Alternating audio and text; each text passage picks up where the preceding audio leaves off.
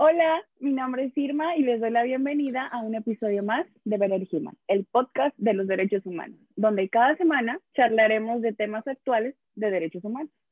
A ver, la dignidad humana es la base de los derechos humanos, pero ¿qué hay más allá de eso? Bueno, pues eso es lo que vamos a conversar el día de hoy con nuestra invitada. Bienvenida, doctora Carla. Muchas gracias, Irma, muchas gracias por invitarme a este maravilloso lugar, Better Human. Bueno, la doctora Carla Sainz López es investigadora a nivel 1 del Sistema Nacional de Investigadores y catedrática de la Universidad Autónoma de Nuevo León. Y además, dato importante, es mi maestra. Bueno, en su libro, la doctora Carla, porque la doctora Carla tiene muchísimas publicaciones, pero hay una en particular, y aquí está, que se llama Bondad, Compasión y Desapego en la Solución de Conflictos. Ella nos habla de temas sumamente humanistas y de cómo la dignidad es un punto eh, importantísimo, porque eh, desde el derecho nosotros lo vemos como la base de los derechos humanos, pero ella nos habla, usted nos habla de expresiones, dimensiones, inclusive de hasta una paradoja. Pero ¿a qué se refiere con todo, con todo esto? Platíquenos, por favor. Ah, ¿qué tal? Bueno, pues gracias por darme la oportunidad de hablar de este interesante tema. Efectivamente, como mencionas, eh, la dignidad es la base. Podemos ver al inicio los derechos humanos que dice que, es, que se basan eh, todos estos derechos en la dignidad, sin embargo, no se aborda un poco más eh, sobre la dignidad.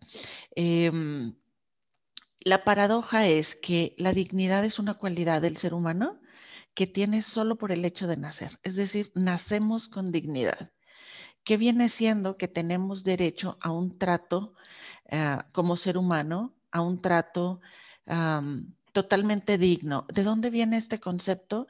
Viene de la teología, ¿sí? Eh, de, aquella idea eh, teológica de que somos iguales o semejantes a Dios y por lo tanto eh, eh, después de esa idea, aunque no se llamaba dignidad en la discusión teológica, pasa a la sociología, pasa a la filosofía, pasa a la ética, ya con el concepto de dignidad. Y cuando pasa, eh, lo, que ya no, se, ya no se dice que es que somos iguales a Dios, sino que, y que tenemos, necesitamos tener un trato divino, más bien es, tenemos todos que tener un muy buen trato entre nosotros, tenemos que ser tratados con respeto y, em, y debemos de, de, cuidar, digamos, esta dignidad, pero aquí es donde viene lo de la paradoja, porque si se supone que nacemos con dignidad, y es inalienable a nuestra existencia, no es algo que nos ganemos, que nos asignen o que alguien nos dé. Al nacer tenemos dignidad. Entonces, ¿por qué tenemos que crear todos los derechos humanos para proteger la dignidad? La paradoja es, no deberíamos de perder lo que fue asignado por la humanidad al nacer, no deberíamos de existir. Entonces, ¿por qué la perdemos? ¿Por qué tenemos que recuperar? ¿Por qué tenemos que cuidarla? ¿Por qué se afecta nuestra dignidad en tantas formas? Sí, en tantas áreas. entonces, ¿por qué tenemos, como se lo comentas, una declaración con 30 artículos? ¿Por qué tenemos pactos? ¿Por qué tenemos no uno, sino tres sistemas para proteger los derechos humanos para proteger la dignidad y si se supone que no la podemos no la podemos perder entonces cómo cómo es posible si no la podemos perder porque es intrínseca a nosotros mismos a nosotras mismas por el solo hecho de serlo porque las por lo porque las personas privadas de la libertad eh, tenemos tanto esta situación se comenta tanto sobre es que pierde la dignidad o por qué la perdemos o sea cómo surge eso y por qué Ok. Mira, yo creo que la pérdida de la dignidad, así como la misma dignidad, está asociada a nuestra propia naturaleza. ¿Por qué? Porque eh, el conflicto es parte de nuestra vida. No, eh, no podemos decir que vamos a, a, terminar y erradicar los conflictos. Lo que tenemos que aprender es a gestionarlos, a manejarlos de mejor forma. Entonces, cada conflicto a lo largo del día, que pueden ser muchos en el día de una persona, cada conflicto es potencialmente una situación en la cual puedes perder la dignidad. ¿Por qué? Porque puedes permitir algún nivel de violencia sobre ti o no lo permite, simplemente sucede. Este, cuando alguien tiene una violencia sobre ti en algún nivel y, y tú estás ahí y tú lo recibes, ya estás teniendo una pérdida de tu dignidad porque no debiste haber ser tratado así. Sí, esta es la base. No, no, hay un, no hay ninguna razón sobre la tierra que justifique el maltrato a una persona. No hay justificación. Entonces, todo maltrato, todo daño a alguien, toda ofensa a alguien, ya es un daño a la dignidad de esa persona. Es que es sumamente interesante y es cierto, o sea, muchas personas creerían que la solución es, pues mejor no, no tengo conflictos, pero no, los, no es que no los tengas, es que hay un punto en que los evades.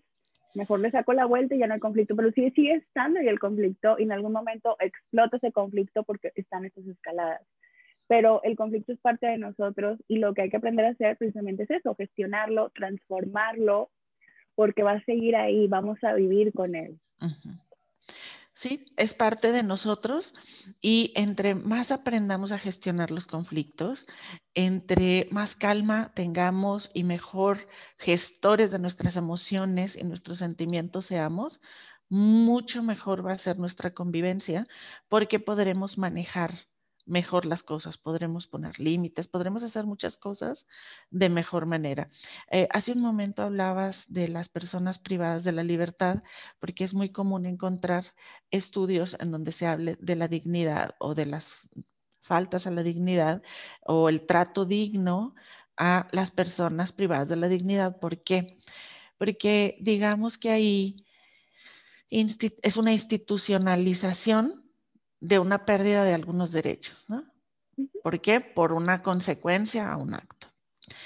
Eh, entonces, por lo tanto, es muy estudiado porque es algo que se trata de hacer sin dañar al ser humano. Sin embargo, bueno, eso no está exento de que suceda. ¿Por qué? Porque hay personas involucradas y las personas somos muy complejas y aún con todos los parámetros, aún con todos los protocolos, podemos afectar a alguien con nuestras palabras. Eh, pero no solo pasa a las personas privadas de la libertad. Todas las personas, todos en cualquier momento y en cualquier circunstancia, podemos afectar la dignidad de alguien.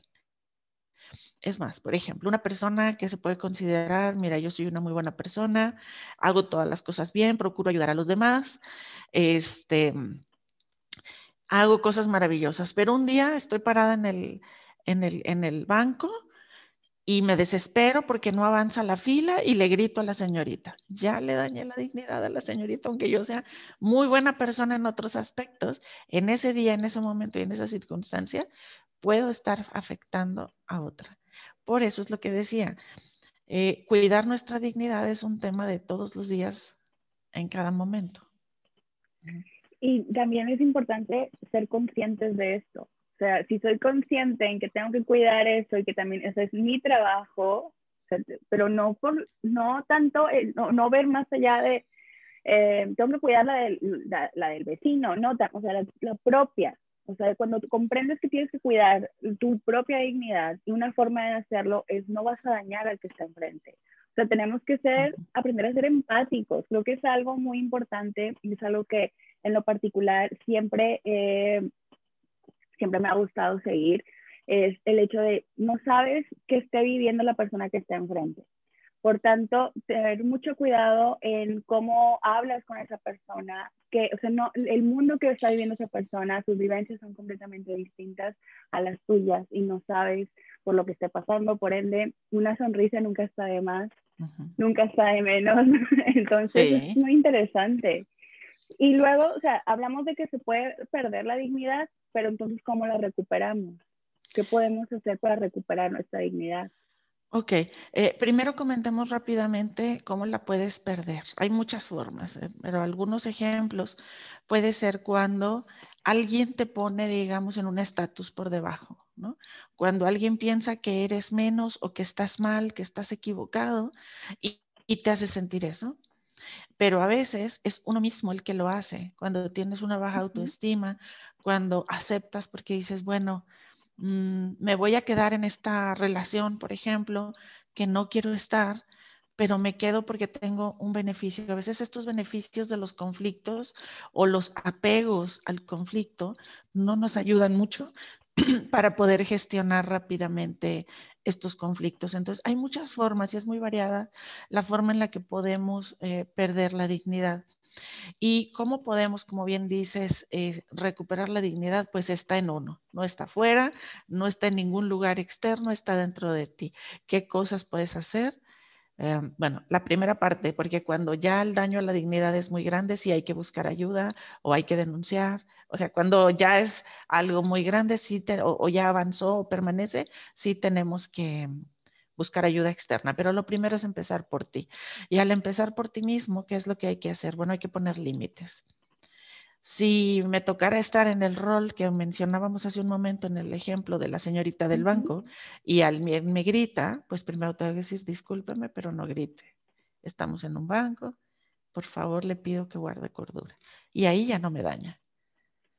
Estoy poniendo un límite. Pero si yo me aguanto y digo, no puedo gritarle a la señora porque puedo perder el trabajo y aguanto el grito, ahí ya no. Entonces, hay que poner límites. ¿A quién? A todos los que haya que ponerle límites. ¿Cuánto límite? El saludable. Porque si pones tan límite que no te pueden hablar, entonces, o sea, también tenemos que ser flexibles y demás, pero que sin, sin que se dañe nuestra dignidad. También tenemos que aprender a que, eh, voy a ir con el mismo ejemplo, si bien quiero ser tratado con dignidad, tengo que tratar a todos los demás con dignidad. Aquí hay un equilibrio, es de ida y vuelta. No puedo esperar irte a gritar y esperar que me trates con dignidad y exigir un trato digno. ¿Por qué? Porque hay ida y vuelta en las relaciones humanas. Es natural, es normal que suceda. Entonces, si tú le gritas a alguien de tu familia o alguien te grita de tu familia, ¿qué va a pasar en ese regreso? Viene lo que mencionabas, la escalada van a del esos gritos, o sea, va, a escalar y, en algún momento todo eso explota y terminamos con no te quiero volver a ver. La clásica, no te quiero volver a ver, como muchas parejas terminan. Y, y, por ejemplo, en esas parejas que, que, tienen hijos, quienes la llevan son precisamente los hijos. Creo que algo que se olvida mucho es, a ver, a lo mejor como pareja no funcionamos, pero seguimos siendo papá y mamá, seguimos teniendo hijos, hijas, entonces como que esa relación debe continuar sana precisamente por, esos, por, esa familia. Pero es muy interesante cómo preferimos evadirlo y mejor no te veo, mejor no pasa nada y, y ya, o sea, no, mejor no lo veo. Y también pasa, también pasa que hay personas que luego no controlan la respuesta. ¿Por qué? Porque en toda relación también, al igual que hay un proceso de dignidad, también hay un ejercicio de poder. Entonces, cuando alguien ejerce el poder sobre ti en, dominando, digamos, lo que tú haces, lo que tú dices, lo que te vistes, ¿no? Etcétera, etcétera. Y, y, hay un ejercicio de rebote, como una pelota, ¿no? Como un boli, ¿no? Yo te aviento la pelota, tú me la avientas y hay un equilibrio en el centro, en el poder. Pero, ¿qué pasa si yo no practico a jugar ese juego de pelota, de equilibrar el poder en la relación? Y si el poder siempre está siendo ejercido contra una persona, el equilibrio se va moviendo hacia, hacia esa persona.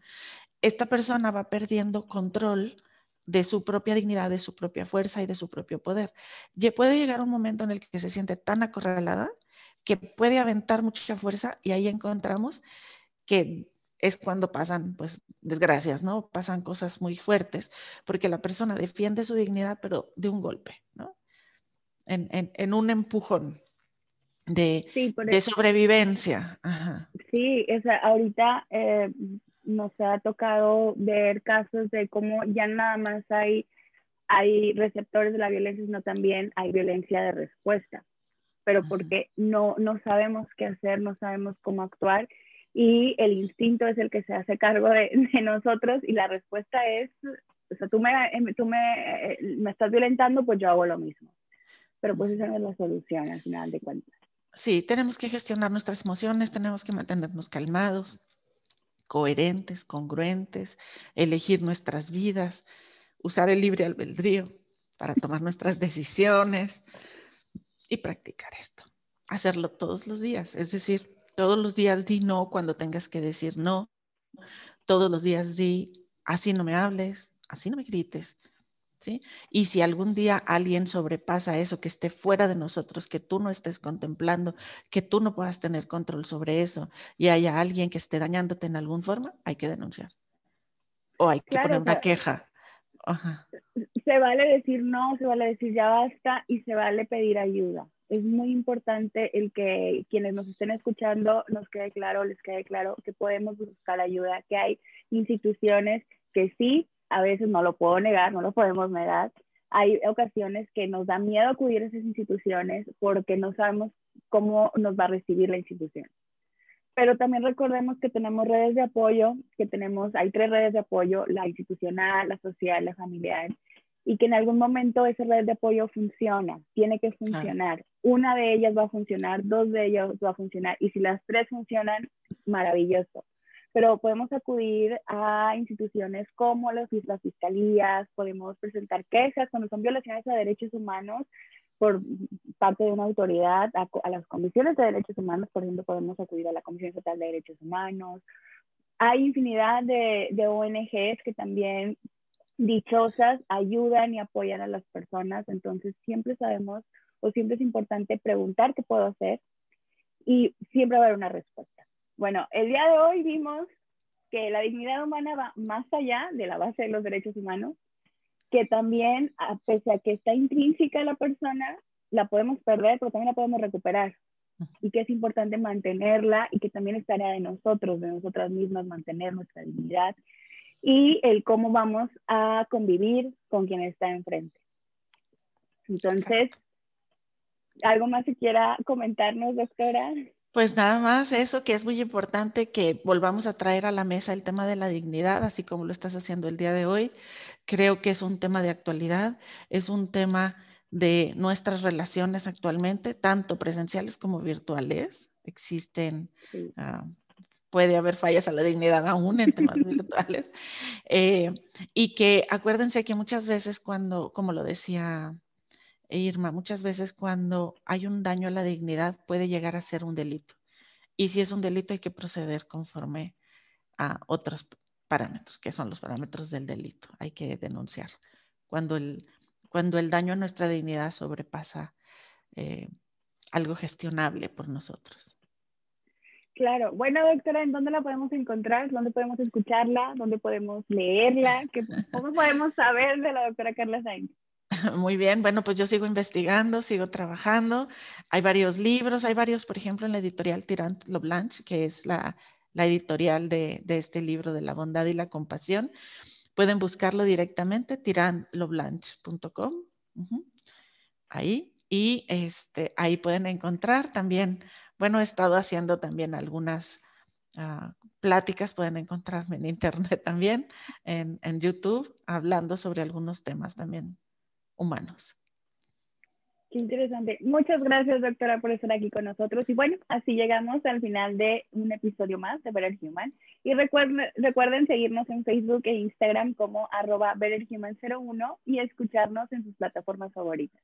Los esperamos y las esperamos y les esperamos en nuestro próximo episodio. Y recuerden, be always a better human. Gracias, doctora. Gracias a ti por la invitación.